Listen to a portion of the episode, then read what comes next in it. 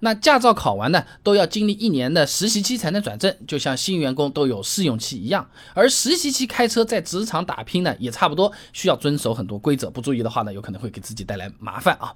那首先，实习期扣分不能扣太多的。公安部二零一六年修改的《机动车驾驶证申领和使用规定》第七十九条，机动车驾驶人在实习期内。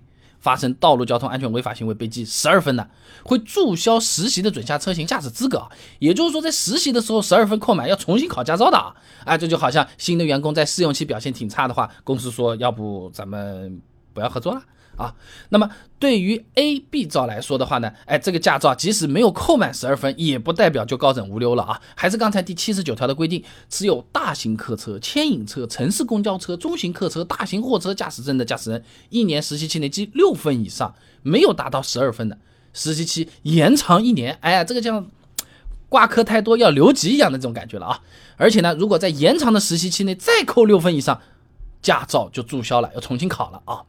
那么。第二个实习期呢，不要独自跑高速啊！机动车驾驶证申领和使用规定第七十五条规定的，驾驶人在实习期内驾驶机动车上高速公路行驶，应当由持相应或者更高准驾车型驾驶证三年以上的驾驶人陪同。哎，也就是说你是 C 一照，你就要找 C 一或者是 A B 照的朋友来陪。找个 C 二照不行的啊，就好像你考七十分，你总不能找个五十分的来来给你补习吧，否则交警查到了要罚款的啊。另外，网上有不少朋友讲啊，实习期啊，这独自跑高速出了个车祸，保险公司是不赔的。这种说法呢，说对了一半，哎，因为保险有交强险和商业险两种的。二零一二年最高人民法院关于审理道路交通事故损害赔偿案件适用法律若干问题的解释第十八条规定，这驾驶人未取得驾驶资格导致第三人人身损害，人民法院支持当事人请求保险公司在交强险责任限额内赔偿。也就讲啊。这种情况，交强险是赔钱的，但是商业险赔不赔呢？要看合同怎么写。全国人大二零一五年修改的《中华人民共和国保险法》第十七条相关规定啊，如果保险单上写着实习期独自上高速不赔钱，或者保险公司能证明自己向客户说明过不赔钱这件事情，那么保险公司就会拒绝商业赔付了。不过啊，在中国裁判文书网上面啊，虽然也能找到法院判决保险公司要赔钱的判决书啊，但是打官司真的是很费时间和精力。所以说呢，为了避免更大的麻烦，实习期呢一定要找个老司机陪着再上高速，三年的啊。那么第三个，实习期不能开特种车辆或者是营运客车啊。那机动车驾驶证申领和使用规定第七十五条规定了啊，机动车驾驶人在实习期内不能驾驶公共汽车。营运客车或者是执行任务的警车、消防车、救护车、工程救险车以及载有爆炸物品等危险物品的机动车驾驶的机动车不得牵引挂车啊！也就讲，实习期基本上就只能开家用车啊，其他的你就别想了，这个最好记啊！就好像职场新人啊，就是从基础岗位做起，你要做的事情就是上班。什么喝酒联谊拍马屁研发产品搞钻研这种都不要纠结，好好上班，手头事情先做完啊。那么如果开错了车型被交警查到罚款啊，如果你想靠开车来赚钱，千万就要注意这个事情了啊。那第四个呢，实习期啊开车不要忘记贴实习标志。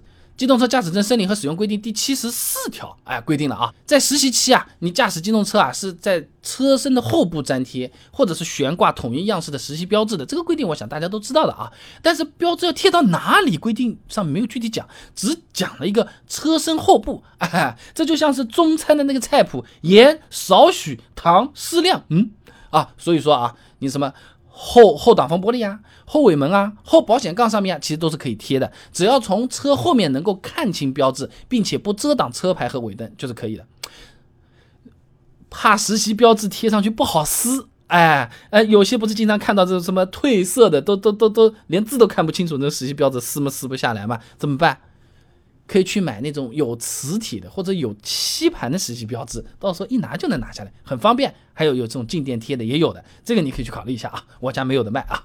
那最后呢，考了 A、B 照的朋友呢，在实习期结束之后啊，要参加考试的。啊，还是刚才的七十四条，新取得大型客车、牵引车、城市公交车、中型客车、大型货车驾驶证的，实习期结束之后三十日内应该参加安全知识考试，并且接受不少于半小时的交通事故案例警示教育，要看车祸的。哎，也就是说，A 照、B 照必须通过考试才能够正式的转正。你如果不参加考试，驾照就会一直在实习期，哎，就像毕业证一直没拿到手，哎，就不算从学校毕业一样啊。那么考试合格之后呢，车管所就会在驾驶证的副页上面印一条，哎，某年某月某日。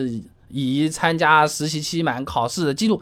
至于 C 照的话，实习期到了自动转正的，不需要再考了啊。总的来讲，实习期要遵守的规定还是不少的。不过只要注意刚才提到的五个点呢，想要顺利的度过实习期呢，并不是什么太大的难事啊。那么新手开车缺乏经验，总是免不了磕磕碰碰的嘛，大家都是这么过来的。所以说，很多朋友就想买个便宜的二手车啊，练练手，刮擦不就不心疼了吗？对不对？但实际上买二手车它既不划算，也不适合练车，反倒是买新车啊，它更适合新手。哎，这是为什么呢？新新新新手练车，你用新车和用二手车，它到底有什么区别和不同？抛开价格的话，哎，还有不少朋友啊，驾校里面练得很溜的，出了驾校原地立刻不会停车，哎，原来是直角都倒得进去的，现在很宽的一个地方反而倒不进去了。他跟我说，因为太宽了，所以倒不进去了。有哪些实战的在真正的使用场景上需要注意的细节？什么侧方停车啊，车库里面倒车啊，两个车子会车啊，怎么小窄路倒出来，都给你做成教学视频的。女生看一遍照着做，当场都开得出去。想看视频很简单，关注微信公众号“备胎说车”，回复关键词“新手”就可以了。那我这个公众号呢，每天给你一段汽车使用小干货，文字版、音频版、视频版都有，挑自己喜欢的版本就可以了。备胎说车，等你来玩哦。